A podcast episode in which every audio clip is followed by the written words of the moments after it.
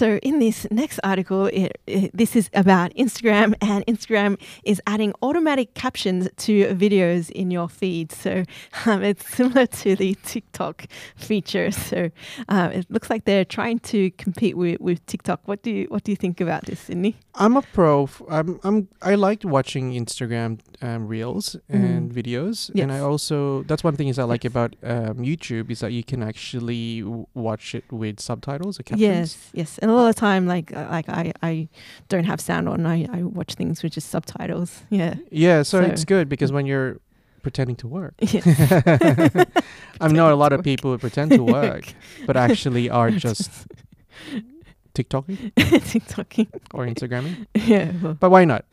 They should include this in almost everything. Yeah. I know Facebook has this. I know YouTube has this. Yeah, and apparently it's the AI behind the caption won't be flawless. Instagram expects the quality to continue to improve as the AI learns.